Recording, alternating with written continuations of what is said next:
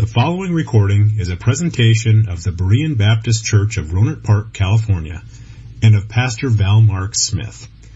We are an independent Baptist congregation committed to the accurate presentation of the historical doctrines of the faith. We welcome your visit to our services anytime here in the Rohnert Park area.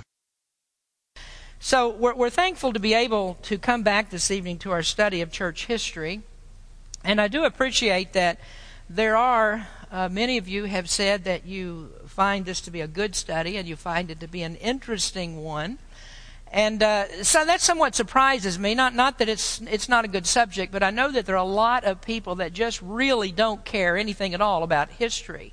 They don't care about studying history. When it comes to the history of the church, I actually find it to be an enthralling subject, because one of the things that I want to find out is how that after 2,000 years of church history, that the doctrines that we believe, how did they come down to us in the same form as they were originally given?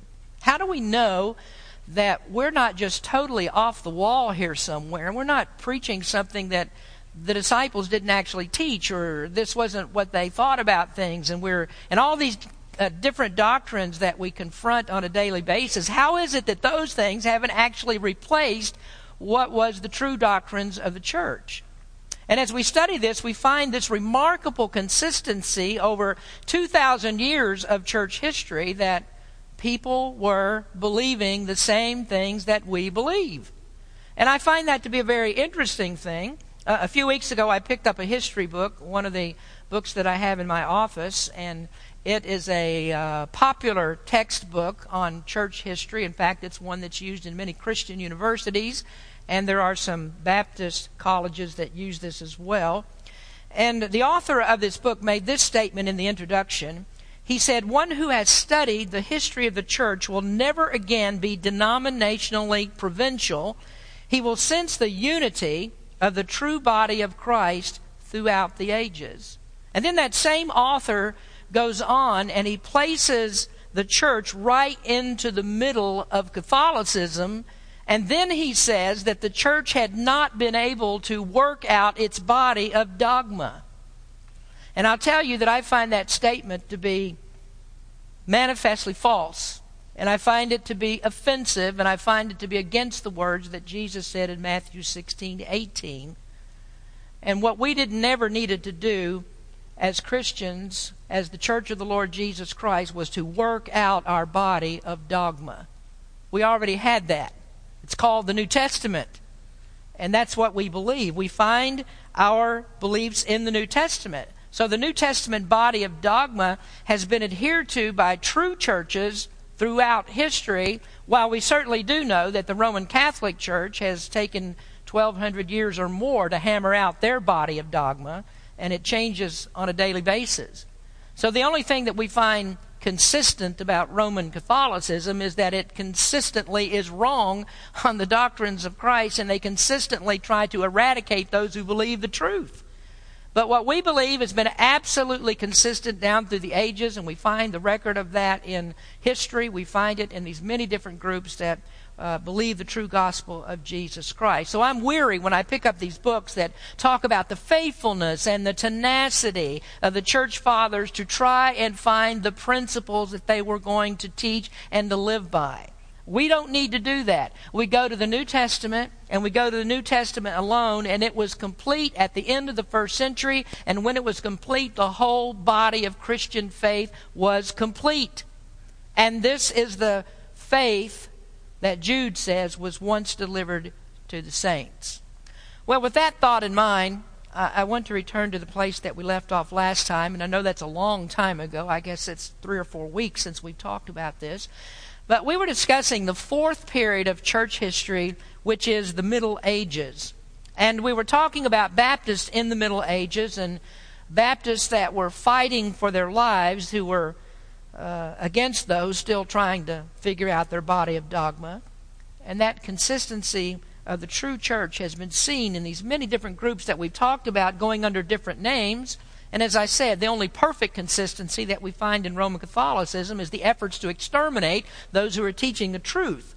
Now, in the last lesson, We were talking about Baptist in the period. That's C on your listening sheet. And I know that's kind of confusing tonight, the numbering and all of that, but I'm just trying to pick up the outline where we left off. So we were talking about C, the Baptist in the period, and yet we know that they weren't called Baptists at this time, but they were known as by other names, but the doctrine that they held to, that's the same as the doctrine that we have today. So we talked about these groups. We talked about the Paulicians. That was the name that was used in the 7th to the 16th centuries, and there were churches that were going under this name all over Europe. They stood against the ecclesiasticism of Rome. They stood against the sacerdotal system that Rome taught. They rejected infant baptism and baptismal regeneration. They rejected the authority of the Pope, and on it goes. They were essentially rejectors of the whole system of Roman Catholicism. And these people were vigorously persecuted, and yet they weren't eradicated. All they did was to transition into other names by which they were called in other parts of Europe and around Asia Minor. Now, next we discuss the Waldenses, and this is the largest group of that time, and this is a group that we know quite well because they've left many of their writings behind. And they were teaching many of the doctrines of the Reformation before the Reformation ever came. They popularized, or the doctrines that they were teaching, rather, were popularized during the Protestant Reformation. And so these were people that were still preaching the doctrines of grace, just as we do in this church. And these people are proof that Luther and Calvin and the other reformers were not responsible for that systematic theology that we know today as the doctrines of grace. I know there are many who claim that Luther and Calvin originated those, or Augustine originated those, but they didn't. These people known as the Waldenses were already teaching and believing those things. So the Waldenses had taken those doctrines out of the New Testament hundreds of years before, that is, hundreds of years before the Reformers were ever heard of. And then those that were involved in the Inquisition, which of course is the Roman Catholic Church, those who were charged with finding these people and taking them out and persecuting them, these inquisitors acknowledged the existence of these people that are known as the Waldenses as far back as the 3rd century, and they also said that these were people that were successors to the Christians that were in the New Testament. And these are believers that translated the Bible into their own language, which of course Rome would never do. They denied the Roman Mass. They believed in salvation by grace. They believed in believers' baptism. During the Reformation, many of these were assimilated into the Reformation, and they became their own denomination. But there were others that still held on to their apostolic roots, and they were Baptists just like we are Baptists today. And when the name Baptist was popularized in the 17th and the 18th centuries, they took the name Baptist and became a part of that. Now, I want to move on to another group that shows up during this time, and this group is called the Bogomili. Very strange name, but they're the Bogomili, and they're found in the 9th to the 16th centuries. At this time, there were believers that were scattered all over Europe and Asia and Africa, known by different names in different areas. But this particular group that's called the Bogomili were concentrated in the Balkan Peninsula. Those are countries like Armenia, Bosnia, and Bulgaria. Now, the name is a little bit strange, but it roughly translates into this. It's people who are the friends of God. These aren't people that appeared out of the blue, because what you never have this, the church arising out of nothing and suddenly appearing in some particular area, because the church doesn't start itself. But this is a group that had a connection to the New Testament times, and they find their connection in that first group that we talked about just a moment ago, the Paulicians. Because as the Paulicians were persecuted and driven out of the places where they lived, they migrated, or went into, is that the right word to use, migrated? Immigrated? Is migrated all right? Whatever. You understand what I mean. They moved from where they lived, and they went into these different areas of the Balkan Peninsula, That happened in the 9th and the 10th centuries. They were being persecuted by Roman Catholics, and so trying to escape the tyranny of Roman Catholicism, they just moved on over into the Balkans.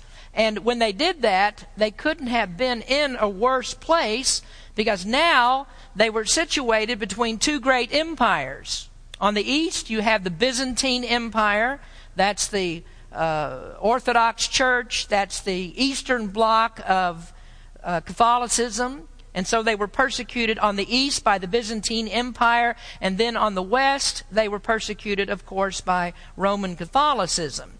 So it was a very bad place to be, and they were vigorously persecuted, and yet as they were persecuted, they continued to grow. And so in 1291, Pope Nicholas IV called for a purge of Bosnia. Now that sounds eerily similar to things that happen in modern times, doesn't it? Only here we're not talking about an ethnic cleansing. We're speaking of a religious cleansing, as the Pope sent his troops in to try and destroy the Bogomili in that area of the Balkans. Now, interestingly enough, in the 14th century, what the Bogomili did was to join forces with the Turks.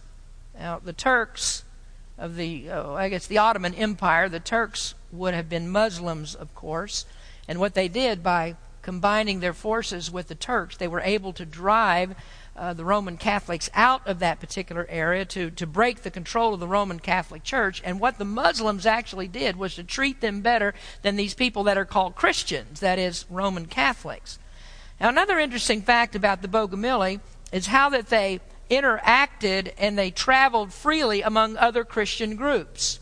Some of them moved on over into Western Europe, and when they did that, they were assimilated into the other groups that we've talked about. They joined up forces with the Waldenses, and then also with another group that's called the Albigenses. And we're going to talk about them in just a moment, so don't worry about writing that down. We'll get it to it in just a minute. But let me quote to you from E.H. Broadbent, who said, "Their relations with the older churches in Armenia and Asia Minor, with the Albigenses of France, Waldenses and others in Italy, and Hussites in Bohemia, show that there was a common ground of faith and practice which united them all. They formed a link connecting the primitive churches of the Taurus Mountains of Asia Minor with similar ones in the Alps of Italy and France." And that's a significant statement, because we've already talked about this, believers who were in the Taurus Mountains. And we know that those were true believers because that's the area where Paul started churches in the New Testament that we know there as Galatia. And so those believers that were in Galatia, they mixed with these people, and they were able to do that because their doctrines were the same.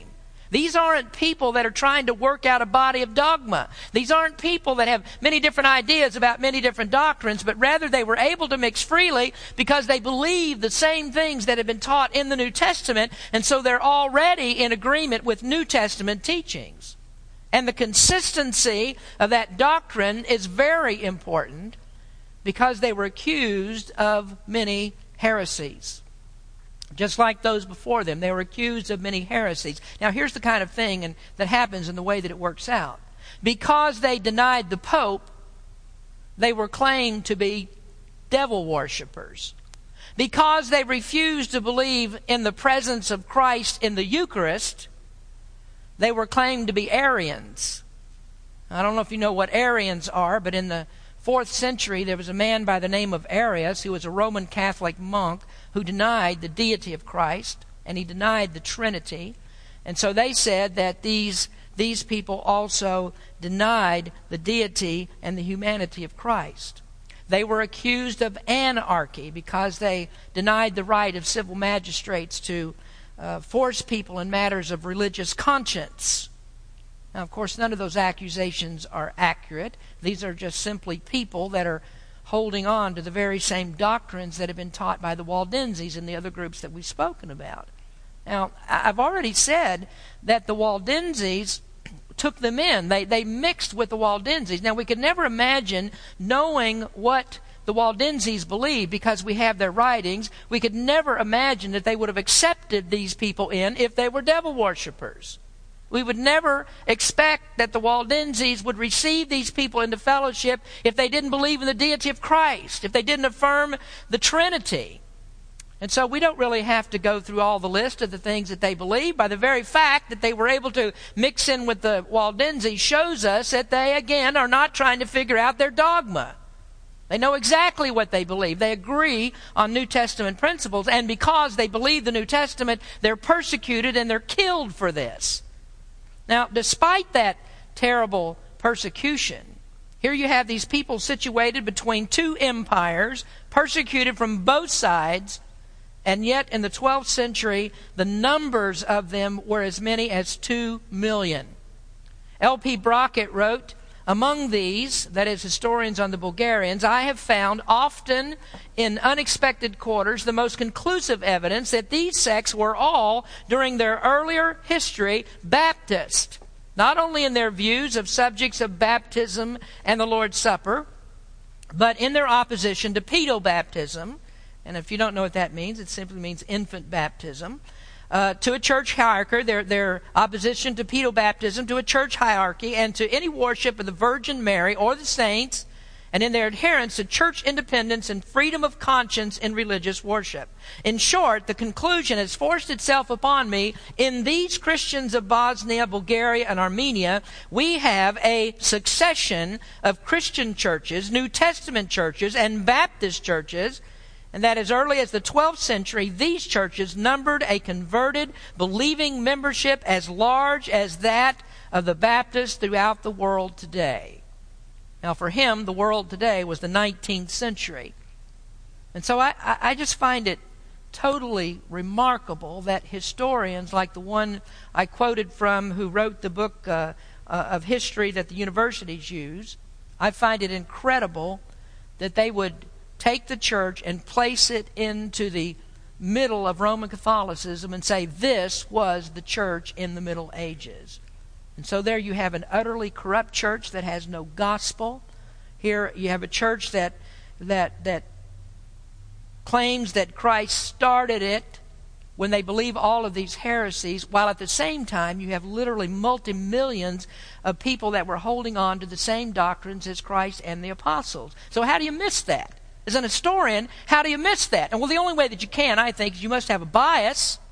You have to have a bias against the people that were really teaching the truth, and you must go along with Protestantism, and you must go along with Catholicism, because you can't miss this. How can you claim that the Roman Catholic Church represents the Church of Christ when you have true believers that are already there existing apart from them? And there are not 10 of them, or 15, or 100, or 1,000. There are literally millions of these people all across Europe. Well, we go on further and we come to another group that in that time actually outnumbered Roman Catholics in their area. And this was the Albigenses. The Albigenses, they're in the 10th to the 16th centuries. And I've actually mentioned these people before. The name doesn't appear until the 12th century, but these are the same people that were in the same area that were known as the Valdois, and also known, the Valdois is another name for the Waldenses. So the name is actually a geographical name. They're named according to the place where they lived, and where they lived was in the Pyrenees Mountains and towns that were close to that, towns like Toulouse in France and the town of Albi, and that's actually, those of you that know Gabrielle and Armand, our friends that are here on Sunday morning, they're from that particular area.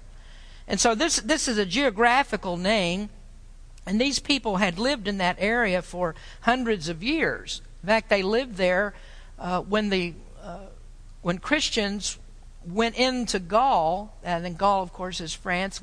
France was known as Gaul back in the times of the Roman Empire. And in 64 A.D., these were people that moved into that particular area.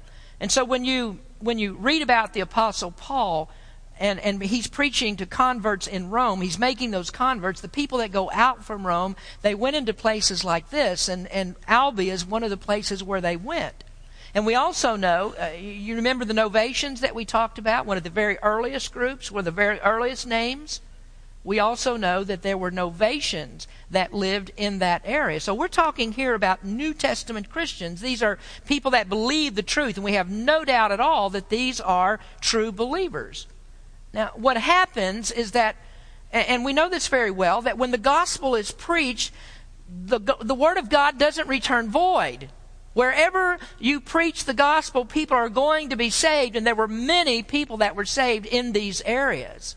And the fruits of the gospel is that the numbers were multiplying greatly, and in the region around Albi, the numbers of them became such a major concern to the Catholic Church that in the 12th century they did outnumber Catholics in that area. And so here's what happened. In the 12th century, Pope Innocent III, who was by no means innocent of anything, Pope Innocent III started a crusade against them. And what he did was to promise the King of France that he would give him his papal blessings and that he would give him rewards if he would exterminate these Baptists that were living in the area of Albi. Now let me give you an idea just by comparison of the effort that was made against these ancient Christians. In the United States today, the United States Army is reducing, it's in the process of reducing its numbers to get down to about 440,000 active personnel in the Army. That means that the most powerful nation in all of the world will have a standing army of about 440,000 men and women. Now take a guess at how many people the Roman Catholics sent to exterminate these believers in Albi. There were actually 500,000 crusaders that were sent into that area to try and kill these Baptists. So we're talking about an army that is larger than the army of the United States of America. And they went into that area and they started killing them. And over a period of 20 years, there were 200,000 that were killed. In one city alone, there were 60,000 that were killed at one time. And before all of it was over, there were 1 million Albigenses that were dead. Now, folks, we're not talking here about a war to fight against bloodthirsty barbarians. We're not talking about somebody who might come in and rape and murder your wives and kill your children. We're not talking about people that would force you into labor camps like communists would do. And we're not even talking about Muslims who would come and blow you up or cut your head off with a sword. We're speaking here of peace-loving Christians. And you know the reason that the Roman Catholics wanted to kill them? Why they murdered 1 million Albigenses? Well, here are the charges against them. They wouldn't baptize babies. They wouldn't bow to the Pope. They wouldn't take the Mass. And do you know the character of these people that were so brutally murdered by Catholicism and massacred? Their character was that they were strictly moral people, that they started schools, they began charitable institutions, and they supported those institutions. And in the period of the Dark Ages, which was brought on by the insanity of Roman Catholicism, it was during that time that the Albigenses actually sought to bring a higher order of civilization to their people. And that's actually what they did. Despite what Roman Catholicism was doing, trying to keep people in the dark, what they were doing was bringing in literature, and they were bringing in new science. They were actually responsible for the Enlightenment of Europe. So Rome is trying to hold people back, and the Albigenses were bringing people into a fully enlightened civilization. And did you know this? That is always the byproduct of the gospel of Jesus Christ. There's always enlightenment that comes out of the gospel of Christ. It picks up everything socially and, of course, morally, religiously. That's what the gospel does. Well, what did they believe? Well, William Jones, who is not a Baptist historian, but he is one of the most respected of all church historians, said that they held to a regenerated church membership. They opposed the interference of civil magistrates in church affairs. They taught that when a person was truly converted, that he would show it by a life of good works. They said that it's not right to persecute anybody, no matter what they believe. They denied the sacraments as a means of salvation. They held on to the New Testament view of the Lord's Supper and of baptism. So again, these are people that are pretty much settled in their dogma, and that's because the New Testament settled that for them long ago. And so when you see all these so-called church councils that take place in history, and you'll read that, if you pick up your secular history books, you'll always see the church councils that took place from time to time. Those are Roman Catholic councils, of course, and they had those councils so they could shore up the things that they believed. They were unsure of what they believe, and so they had to argue about, what is it that we're going to believe? Baptists never held church councils. We don't have to make decisions about what we're going to believe. What we've always done is we've gone to the New Testament, and if we can find it there, we believe it. And if it's not there, we don't believe it. It's as simple as that. Now, there's other groups that appeared at that time, and I'm not going to go into detail about each of those. We find the same doctrines, the same persecutions. We find the same believers. They have different names, but they all have the very same story. There are people that were in the northern Alps, across the Alps, from the Albigenses and the Waldenses. These are people, I'll just throw out one name for you, like the Patarines, and they were actually too close to home for Rome, being there in northern Italy. They had the same doctrines as the others. They had the same catechisms as the others. They even had Christian schools. They had support that was coming in from other parts of Europe for their schools. And that just showed you there was this common support group that's held together by one thing, and that is the cohesiveness of their doctrine. And again, they're existing outside of Roman Catholicism. So these aren't people that are splintered off into many different doctrines. And this is plainly the truth, that you don't have to be factional when you have one book to go to and only one book. And when you make that your rule of faith and practice, you don't have to have all the factions, and you don't have to have new canon laws that are made to rule everybody. Well, let's move on now, and let's see what was happening in one of our favorite places. What was Britain doing in the Middle Ages? So number 5 in your list is British Christianity. What about them during the Middle Ages? Well, we've already studied, and we know this, that Patrick was preaching there in the 5th century, and we know that there was nothing Catholic about his doctrine. Patrick had started 300 churches throughout the British Isles. They weren't Catholic, and so what do you think Catholics wanted them to be? They're not Catholic, so what do Catholics want them to be? Well, they want them to be Catholics. Now, the gospel had already been preached in England as early as 63 A.D., but along in the 6th century, the Roman Catholics came to Britain. And that's because they thought these are people that needed to be converted. Well, why do you need to convert people that received New Testament Christianity right at the time of the New Testament? Why do you need to convert them? Well, there's only one reason you have to convert them, and that is because they don't believe what you believe. And so the Roman Catholics went there to try to switch them over, to try to convert them from their apostasy, their so-called apostasy. And folks, this is just a matter of record. It's not something I made up. They went there, and you wonder, why did they have to evangelize Christians? And they had to, because those people that were in Britain did not teach what Roman Catholics taught.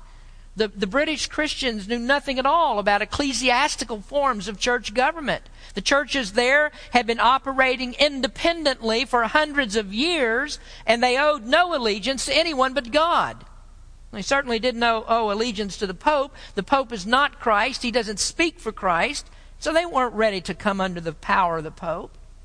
And so Christians in Europe actually survived without help from the Pope longer than anyone else that was in Europe. And you might want to underline the word survived, because that's what they did. They had to survive the Pope and all that he did against them.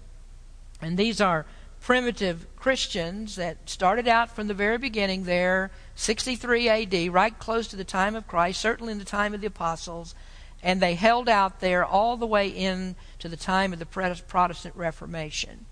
So in 596, the Pope sent Augustine to Britain to try to persuade British Christians to join up with them.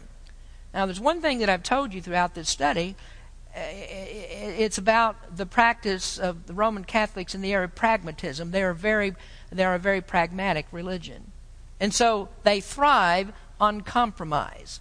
They go into places where people may not believe like they believe, but if they can get them to acquiesce to certain principles, they're willing to forgo all the other things that they do.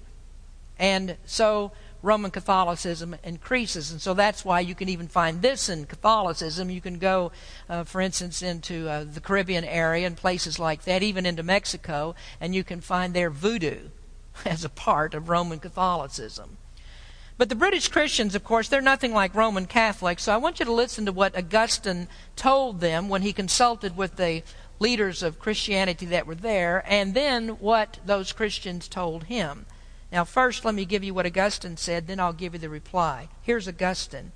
He said, "You act in many particulars contrary to our custom, or rather the custom of the universal church, and yet, if you will comply with me in these 3 points, viz. To keep Easter at the due time, to administer baptism by which we are born again to God, according to the custom of the Holy Roman Apostolic Church, and jointly with us preach the Word of God to the English nation, we will readily tolerate the other things you do, though contrary to our custom." And this is what the British Christians said. They answered that they would do none of those things, that they would not receive him as their archbishop, for they alleged among themselves, "If he would not rise up to us, now much more will he condemn us as of no worth if we begin to be under his subjection." So let me put the last part of that quote in my own words. They told Augustine to go fish. Now, these are people that are different from Catholics in these doctrines. They don't baptize babies. They certainly don't believe that baptism saves anybody like Rome does. They're not pagans like Roman Catholics. And so they weren't about to join up with them to preach Rome's perversion of the Word of God. Now, let me just add this in here, that if what we need is more Christians today who are just like those ancient British Christians who refused the overtures of Roman Catholicism. Now, what we have are evangelicals today, and even some who claim fundamentalism, that will walk up to the Pope and they will throw his arms around him, and they will kiss his ring, and they are in love with Pope Francis. And while they do that, the blood of the martyrs scream out, have nothing at all to do with these antichrists. This is what the martyrs of Revelation 6 said. They will say, "And when he had opened the 5th seal, I saw under the altar the souls of them that were slain for the word of God and for the testimony which they held. And they cried with a loud voice, saying, 'How long, O Lord, holy and true, dost thou not judge and avenge our blood on them that dwell on the earth?'" Now, I'll tell you what the martyrs would never do. They would never hold hands with Roman Catholics in any common cause. You don't reach out and touch the guy who will gouge your eyes out, and will cut off your fingers and your toes, and pull out your tongue, and stretch you, and tear off your limbs, tear them completely off of your body. You don't reach out and touch that guy. And yet, what do these senseless evangelicals do today? Well, a few years ago, there was an accord that was signed between Catholics and evangelicals called the ECT, Evangelicals and Catholics Together. And what these evangelicals said, we will join up with Roman Catholics for the propagation of the gospel. When the gospel that Rome teaches is a perverted gospel, they locked arms with the Pope, a man who preaches a false gospel that sends people to hell. And then there was not long ago another one of these called the Manhattan Declaration, and the same evangelicals that signed the ECT came along and they signed the Manhattan Declaration, and they added some others, even some who are Baptist, signed this particular agreement in which they said that they would assist the Roman Catholics on human rights issues such as abortion. Now imagine that you would sign up with the most bloodthirsty of all people on the planet for human rights. Ask 1 million Albigenses about human rights. Well, what about the Roman Catholic Church? Well, they're headed for another Inquisition. They've not changed. The blood of the martyrs are still on their hands, and it will be again when Christ returns. The world will be plunged into the tribulation. and then Roman Catholicism will return to power and millions of people will die because of it. Now let's go back to those British Christians. What do you think happened when these British Christians told Augustine to stick the Pope in his ear? What do you think happened? Well, these are Baptists that won't sign up. I mean, as soon as you sign up with Rome on anything, that's a fast track to the destruction of the gospel of Christ. So we don't go to their churches. I don't attend their churches. I don't pray in their venues. I don't call what they do Christian because I know that our forefathers would never call that the faith of Christ. And so what happened to the British Christians? Well, Augustine didn't pack up and go home. That's not the way that Rome operates. And so what Augustine did was to threaten them. And then when they still wouldn't comply, he raised an army to persecute them. And then he butchered them. And many of them fled to Wales, where they hid out in the mountains. Now, I'll tell you something. Whenever you see a mountain, think of poor, persecuted Christians, because that's where we usually end up when Roman Catholics come to town. This is what Jesus told the Jews, Matthew 24, "Then let them which be in Judea flee unto the mountains." And that's when the Antichrist, this is talking about the tribulation time, and this is when the Antichrist, who is aided by the apostate Roman Catholic Church, comes. And in the book of Hebrews, it speaks of people that are killed for the faith. Notice what it says about them. It says they were stoned, they were sawn asunder, were tempted, were slain with the sword. They wandered about in sheepskins and goatskins, being destitute, afflicted, tormented, of whom the world was not worthy. They wandered in deserts and in mountains and in dens and caves of the earth. Now, thank God for mountains and valleys, because he made a place for persecuted Christians to hide. But you know, there's coming a day when God's people are not going to have to hide any longer. Those martyrs in Revelation 6 are going to have their vengeance. Well, these are Christians that would not surrender, so they did flee to the mountains of Wales, and thus they preserved the true church in Britain. This is what David Benedict, who's a great historian, wrote. Baptist historians in England contend that the first British Christians were Baptist, and that they maintained Baptist principles until the coming of Austin, or that is Augustine. From the coming of Austin, the church in this island was divided into two parts, the old and the new. The old, or Baptist church, maintained the original principles. Now, I could go on with several other quotes, but I think that suffices. Before the Protestant Reformation, there were people in the mountains and the valleys of Wales that resisted all attempts by Roman Catholics to either convert them or to destroy them. Now, sometimes as you're looking through history, it's difficult to find pastors and churches in some of these areas, but this is not a difficult thing to find with Britain. In fact, there are records of pastors there. There are locations of churches that are given. These are places that are known. Now, in the 9th and the 10th centuries, the Pope was still issuing commands for British Christians to practice infant baptism. So here you have 500 years after Augustine, you still have people that are resisting. These Christians had still not signed an ECT agreement.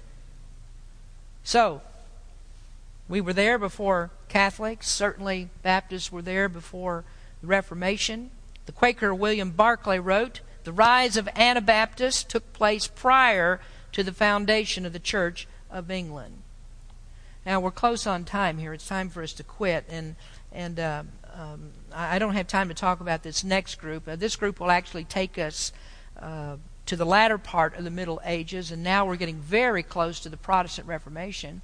And what I'd like to do is I really want to talk to you about some significant events and significant people in the Reformation and those leading up to the Reformation. I'm talking here about pre-Reformation, those who helped to get the Reformation started. And when the Reformation came, many Baptists welcomed that. It was a good thing in some ways, but then it became very harmful because the reformers turned out to be persecutors also, actually persecutors of people that should have been their best friends. So I want to stop there, but before I do, I've told you before that I did not want these lessons on church history to be a history of the Roman Catholic Church. And yet I find that that's extremely difficult because you have all of this intertwining that goes on down through the centuries. And so when I have to mention these things about Roman Catholicism, when I talk about the death and destruction, the persecutions, the torture, and such things that Roman Catholics did during that time, I don't do that because I hate Roman Catholics. I mean, the one thing that we want more than anything is for Roman Catholics to come to the knowledge of the truth. More than anything, we want them to know who the real Savior is and to trust Him as their Savior. So there aren't any real Christians like us as Baptists who ever pray for the destruction of Roman Catholics, but we do pray for the destruction of the Roman Catholic Church. We do pray for that because it's a false system. And what we will not do, we're not going to participate in the cover-up that says that there's something other than what they actually are. We want to tell the truth about that system.